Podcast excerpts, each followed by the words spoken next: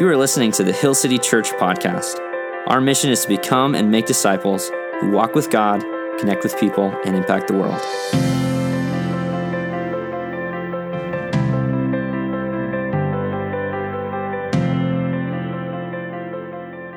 My name is John Whitaker, and it's been a while since I've been down here, but uh, Josh, Jake, and Andrew were all students of mine uh, back in the day at Boise Bible College, and so I'm well connected with them. And um, there are people in the audience that I have known for like over 30 years, and then there's people that I've never met before.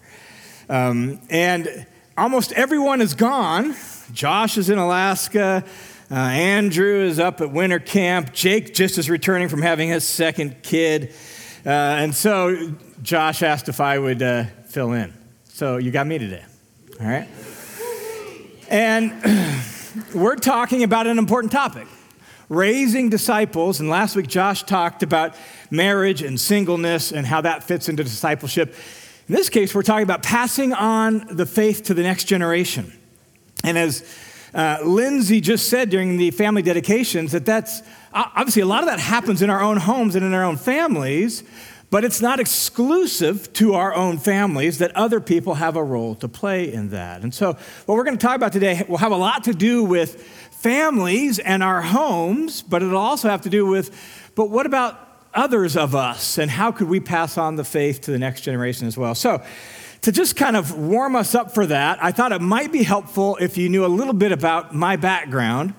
And I'm going to put up some pictures here in a second of my family, all right? Um, I did not grow up in a Christian home. I, um, in fact, I never even heard the gospel until I was 12 years old. Um, I didn't grow up in a home where we prayed before meals. Didn't grow up in a home where we read the Bible. There was no discipleship. It was a good moral home. We actually went to church most Sundays. Imagine that. But it wasn't a church that ever taught the gospel. I literally never heard the gospel until I was 12. Um, but when uh, I was 12, some family friends uh, invited us to uh, visit their church, and we started attending their church. I'll tell more about that in a second. And that was the beginning of me learning the way of Jesus. Uh, and from that, I went to Bible college. And in the goodness and the grace of God, He blessed my wife and I with two kids. And now my kids are grown and they have their own kids. So I think I got some pictures. So this is my son and his wife and his two girls, um, Violet and Emmy, who are uh, four and two. And the next one is my daughter and her husband and her two kids. And her two kids, we just had their birthday yesterday, and they're four and two. So, and then my daughter, this is uh, pictures from several months ago. My daughter is expecting her third child in the next six weeks. And so my kids kind of pushed fast forward on life, and you know, we went from zero to five kids in less than five years, and our grandkids. And, and here is, here's the thing um, I did not grow up in a Christian home. And, and probably the, the, one of the greatest gifts that God has ever given me in His goodness and His grace is that my kids are walking with Jesus, and, and then I get the privilege of watching my kids pour Jesus into my grandkids. Um, and not only that, because they all live in the area, I get to be involved in it too. Um, and it's really pretty remarkable. Um, about 13, 14 months ago, my daughter, who is, she's got the two and got the third one on the way, she's 24. She started young. um, she had a three year old and a one year old 13 months ago, and she, she called me up said, Dad, I need to get back to reading my Bible on a regular basis. It's a little challenging when you got small kids at home. I said, Well, the key to it is time, place, and plan. And so she, she thought about it. She got back to me a couple days later. She said, Here's my, here's my time, place, and plan. I'm going to uh, I'm going to get the kids breakfast, and while they're sitting at the table eating breakfast, I'm going to just read my Bible and pray. I'm like win win. Kids see mom reading the Bible and praying, and, and that implicitly models for them something that's important. Um, and then mom herself has a time, place, and plan to read her Bible and pray. Um, well, what grew out of that unexpectedly was this. Um, she starts, she's going to read the New Testament. She starts in Matthew her dad's, you know, been a Bible college professor. So all of a sudden, I get a text, uh, you know, in January of 2022. Hey, Dad, I got some Bible questions. So I call her up and we talk on the phone.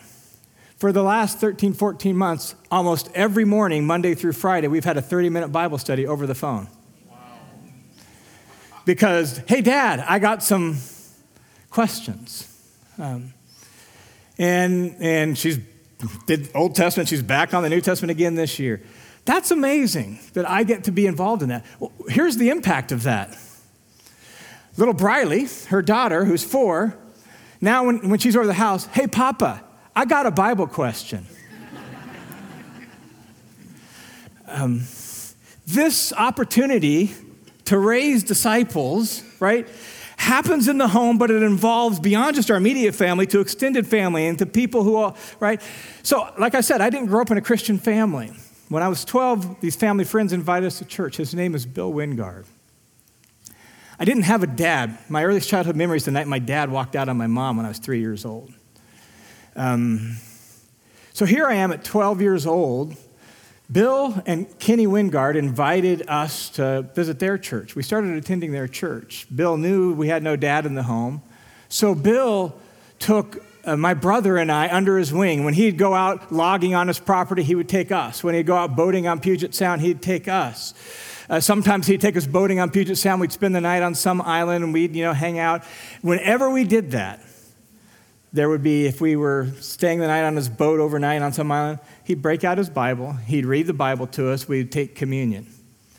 Um, we were logging on his property. We got stuck in the mud. We couldn't get out. We were back in the middle of nowhere. And the first thing he said was, I, th- I think we need to pray. And Bill modeled for my brother and I what it looked like to follow Jesus. Didn't really ever preach to us, but he modeled for us.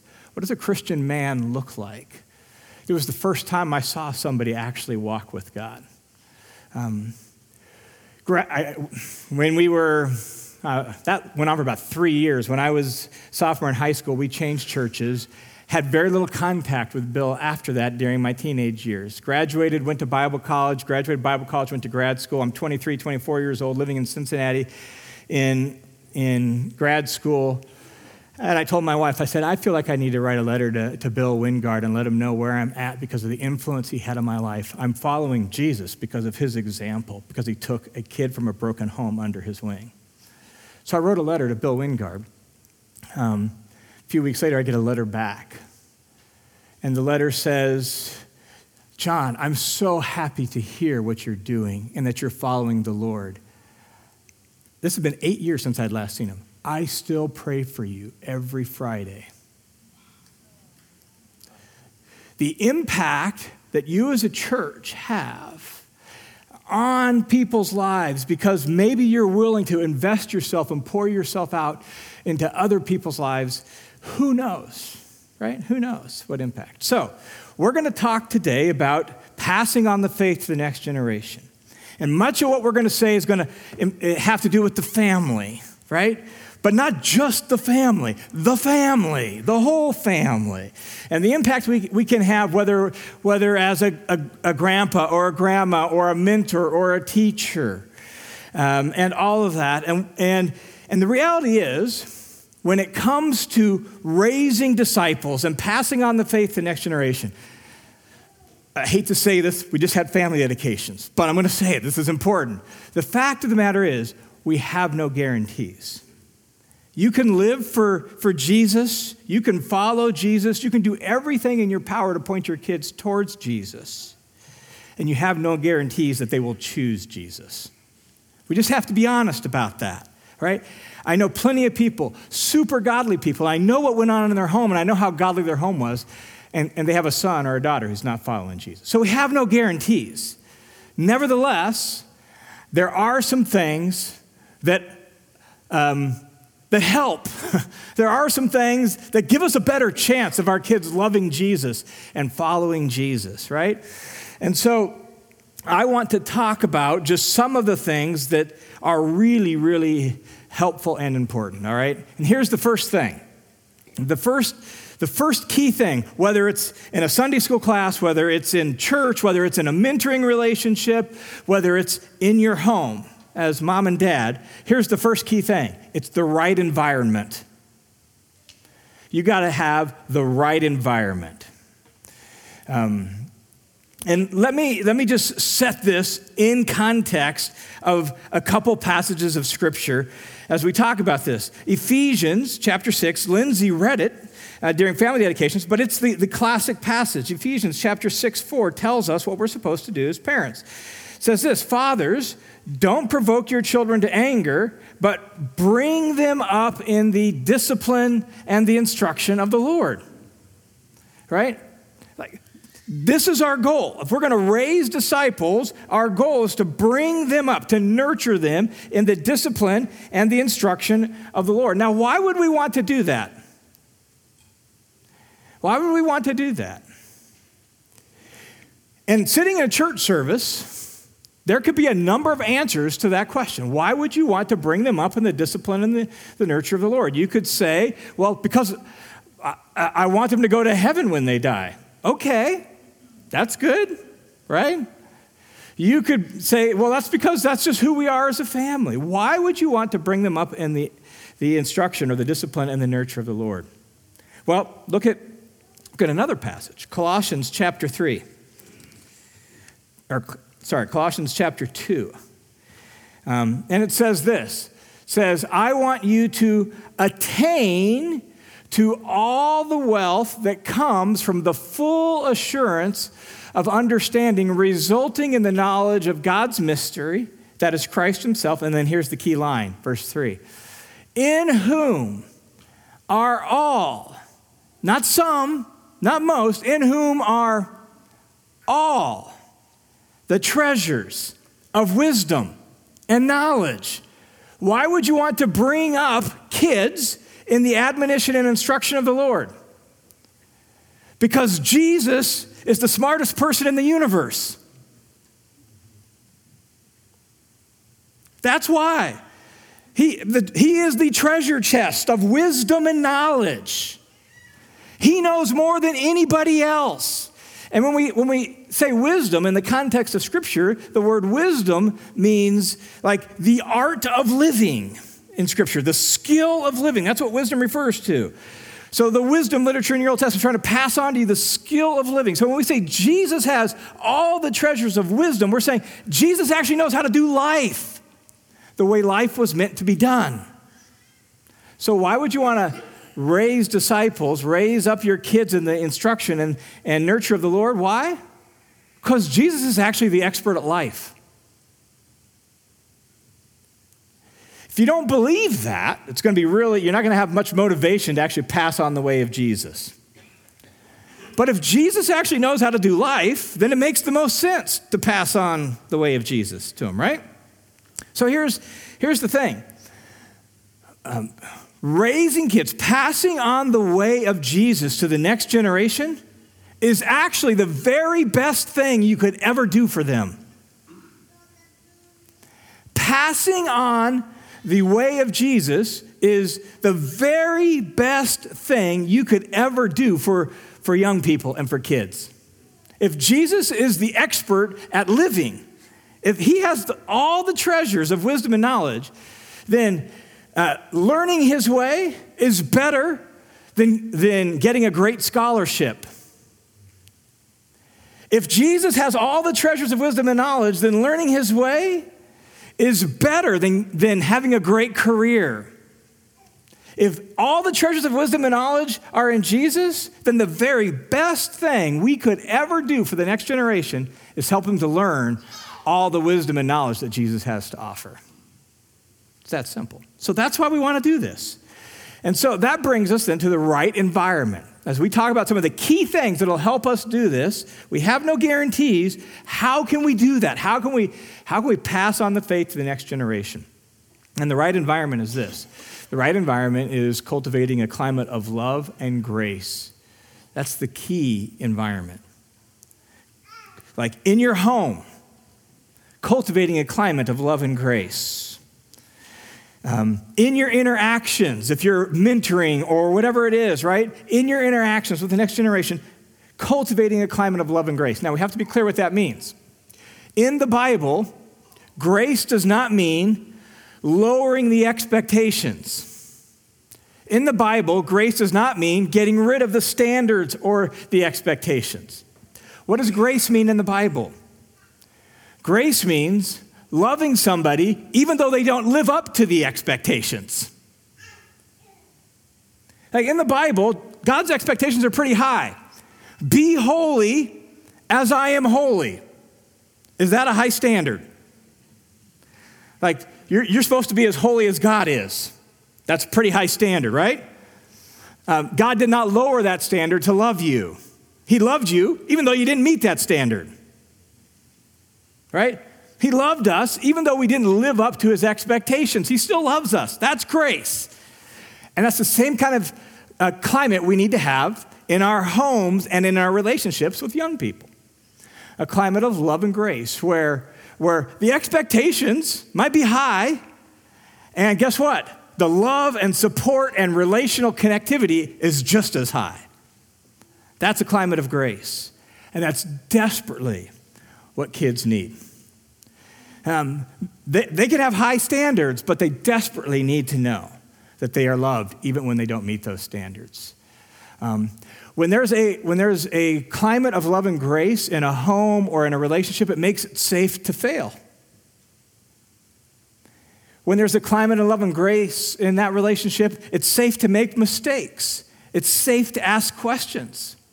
It's safe to disagree. Right? It's safe to stumble along as you, you figure it out. That's the kind of environment that is desperately needed where there's, there, there's godly expectations and there's high love and high support and high relational connectivity. Um, and that is critical if we're going to pass on the faith to the next generation. And again, that's true whether it's in your own family, as a mom and dad with your kids or whatever it is, that's true there. It's also true in your relationship if you're mentoring somebody, coaching somebody, imparting the faith to them where they can ask questions. I, um, a couple years ago, got a text from a 20 something young man. Um, he'd grown up in a Christian household. His dad had been an elder in a church.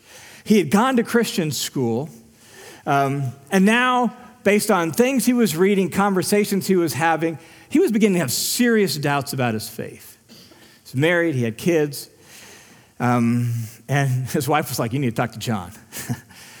um, so he reached out to me.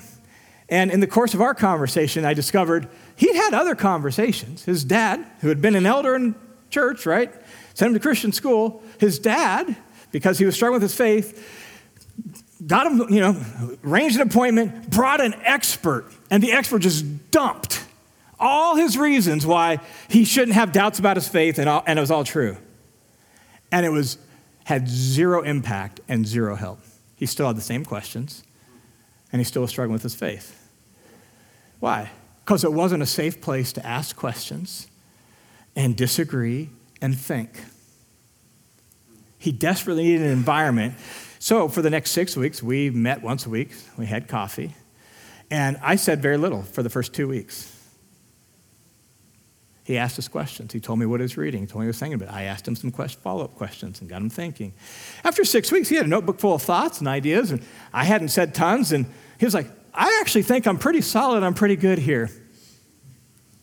He just needed a conversation partner to think things through, not, not an expert to dump all their knowledge on him because he had questions grace and love creates space where we can be different. We can wrestle, we can think, we can disagree, we can talk, right? And, and when we're talking, passing on our faith to the next generation in our own families, as they grow older and they start to hit those teen years, they're going to disagree. They're going to think different. They're going to say some things that are dumb. they, they just are. And they're going to think they're smart, and you're going to know they're not. And you could make them feel really dumb, or you could listen and you could ask questions, right? So, a climate of love and grace where it's safe to be different and it's safe to think and it's safe to fail and it's safe to struggle and it's safe to make mistakes. That is the right environment for passing on the faith to the next generation. Now, in that environment, let me give you just a handful of key practices. This is dangerous what I'm about to do, right? Like, this is not a parenting class or anything like that. There are no guarantees. There's so much being left unsaid in what I'm about to say, all right? So, so you have to know all of that. But with all that, here are just some things that um, were really helpful to my wife and I when we passed on the faith to our kids. Um, and I, I hope they're helpful to you. And again, these things are true in your own home, they're also true in mentoring relationships and other things. Um, so, here is the first key practice it's this talking about the faith as part of just ordinary life. Just talking about your walk with God, talking about your faith, talking about the Bible, just as part of your ordinary life. Um, a, there, uh, there's a, a little book about this thick that's the summary of a massive nationwide study on this very topic. What factors contribute to the next generation following in the footsteps of the faith of their parents? And they, they studied and surveyed all different faith backgrounds Christians, uh, Muslims, Jews, right? Protestant Christians, Catholics, across the spectrum all different things. And this little book summarizes that. Here was the thing, and they found this shocking. Here was the thing they discovered like, far and away, beyond any other contributing factor, was if the family routinely and regularly talked about their faith as they went about life. That was the number one thing that contributed to the kids following in the faith of the parents. Like, did they just talk about it? during the week as part of normal conversation? Did they interact about it? Far and away, radically made the biggest difference. Um, not even having like planned family devotions. You can do that if you want, but this isn't even talking about that. This is just like having conversation around the dinner table, in the car, um, you know, before bed because a question gets asked or whatever else it is, right? Like just talking about it as part of a, your ordinary life is the number one factor this big study found for passing on the faith. Ironically, um, took a big national study for us, for us to apparently discover that, but God knew this a long time ago. Um, Lindsay alluded to it, Deuteronomy chapter 6. I mean, this is written, you know, 1500 BC.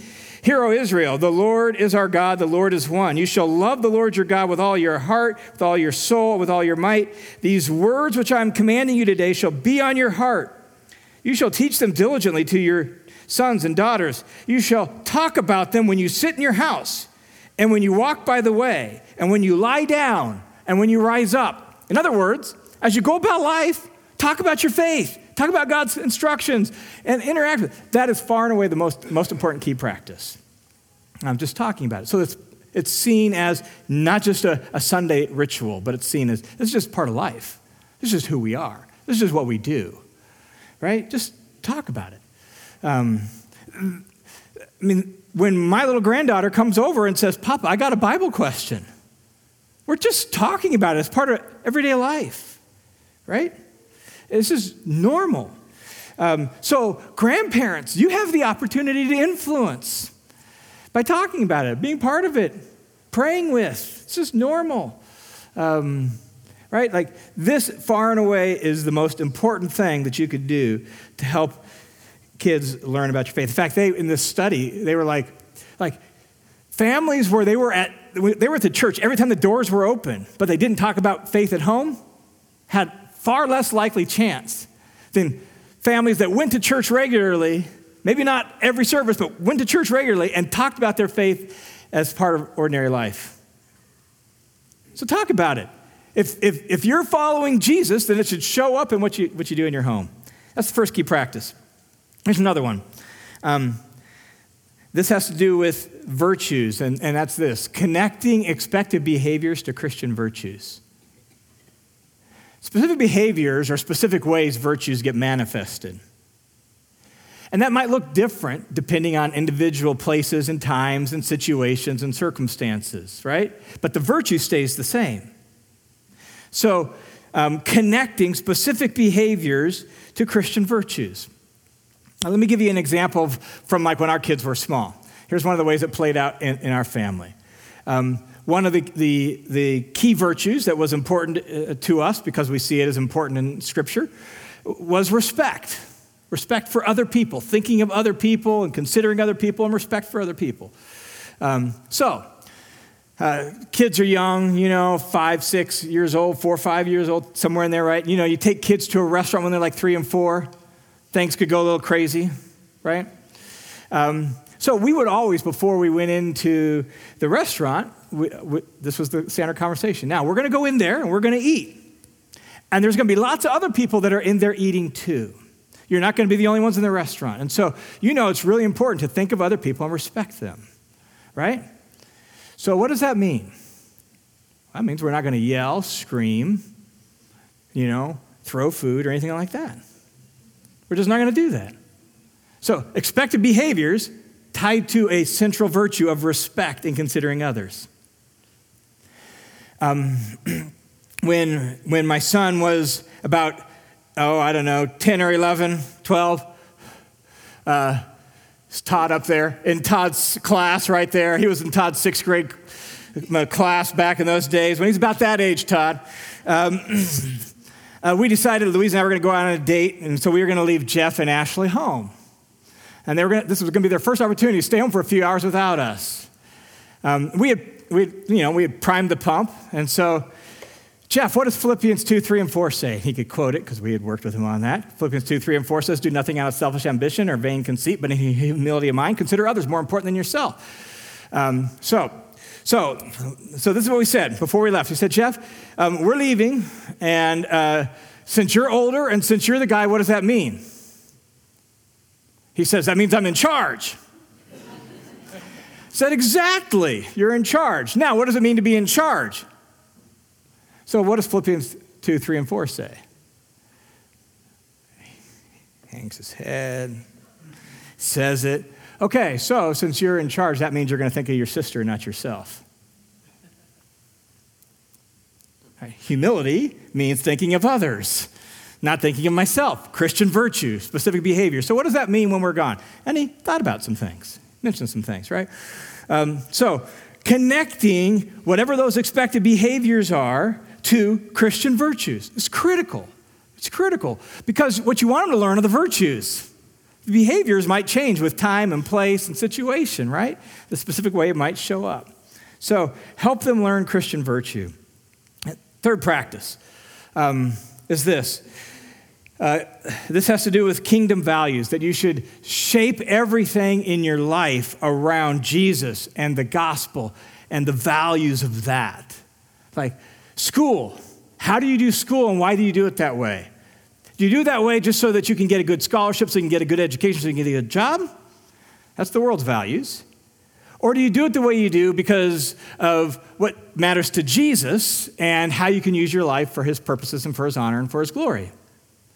Um, or relationship with friends, or relationship with neighbors, or as they get older, relationship with coworkers, or when we talk about sports. How do you play sports, and why do you play sports, and why do you play the way you do, or dance, or music? Like everything in your life, as families and as individuals and as these young people, um, shaping all of that around the gospel and Jesus and the values of the kingdom.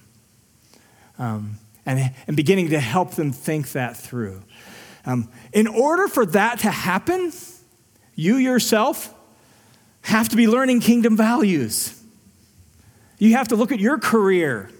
You have to look at your relationships, the way you interact with people, and why you interact with people that way uh, around kingdom values. What's the priorities of the kingdom, and what would that look like? And then that begins to leak out into your, your relationships with your, your kids, or if you're mentoring them, or if you're a teacher at school and you have relationships with young people, right? It begins to leak out of that. The kingdom values shape the way you do things and why you do them that way and the way you think about things and all of that. Critical. Because um, you want them to be driven by the kingdom, not by this world. Uh, if you're going to raise a disciple, you want them to be driven by the kingdom, not this world. And then a fourth, a fourth practice is this um, aim religious activities towards walking with not God, not being a good Christian. Aim religious practices towards walking with God, not just being a good Christian. We don't do that because, you know, we're Christians and we go to church. No, we don't do that because who God is, how God made you, how Jesus has all the skill and wisdom of knowledge, so we, we're going to point him towards that. It's all about why. So, why should they go to church? has not to be a good Christian, but to walk with God. Um, why, why should they think about reading their Bible and praying? Not because it's a check, check box, you know, I did my daily devotions and I'm a good little Christian, because I want to get to know God. The why behind the behaviors is critical. Um, and so you want to aim it towards walking with God, not just being a good church member. Who cares if they're a good church member if they really don't know God? The goal is to know God and to walk with Him and learn His ways. Because you're raising disciples, not, not a good church member, right? Um, and so uh, aim, aim all the religious activities towards that. Um, my son just told me recently, um, which was super, super encouraging. Um, said, Dad, I, it, it hit me. Um, now that I'm a dad, it hit me that um, those mornings where I would wake up early and I would find you reading your Bible and praying, that had more of an impact on me than going to church. Because I realized you were actually walking with God. You would go to church and listen to me preach, but what mattered was no, my dad really walks with God. Um, so now what's he doing? Well, he's reading his Bible and praying. He's doing it with his kids, right? Because it's about walking with God. It's not just about being a good church member or anything else, being a good Christian. And then the fifth key practice is this pray a lot, because you have no guarantees. And the world, uh, the, the darkness is real. Um, and you desperately got to pray for young people. Again, if you're mentoring some, some young person, pray regularly for that person you're mentoring. If there's a young person in your life you're trying to impart the faith to uh, or pass on the faith to, right, and your influence is minimal, still, you can pray for them. Uh, Bill Wingard, I still pray for you every Friday. What impact did his prayers have on my life? Unquantifiable.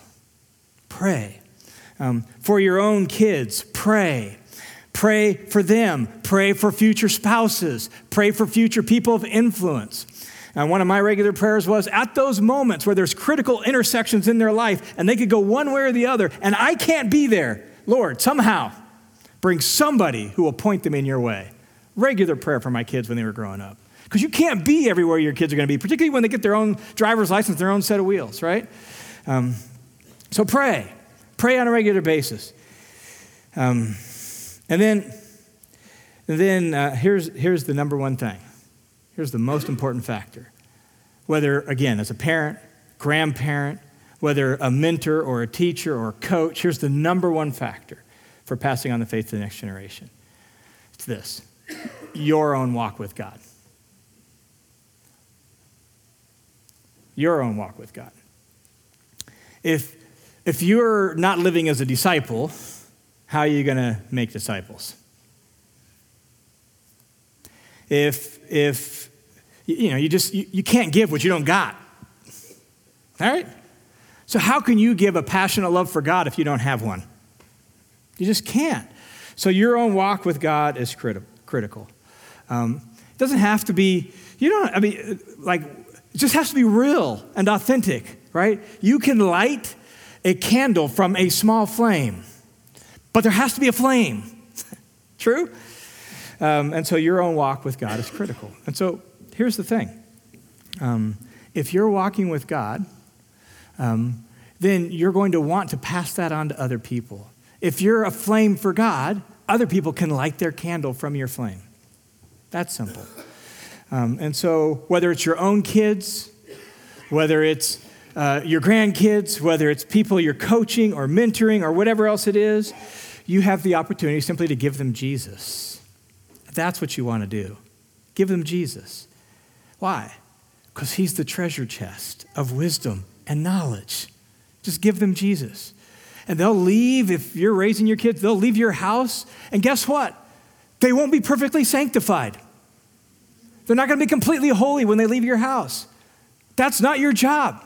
Your job is simply to get them on the road walking with Jesus. And guess who will sanctify them? Jesus. So give them Jesus.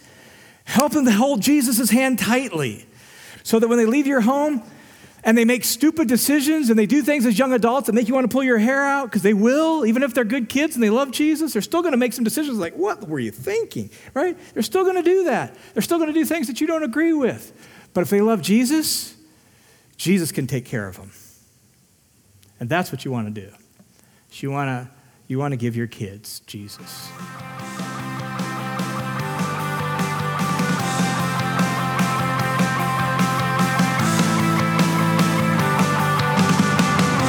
Thanks for tuning in to the Hill City Church podcast.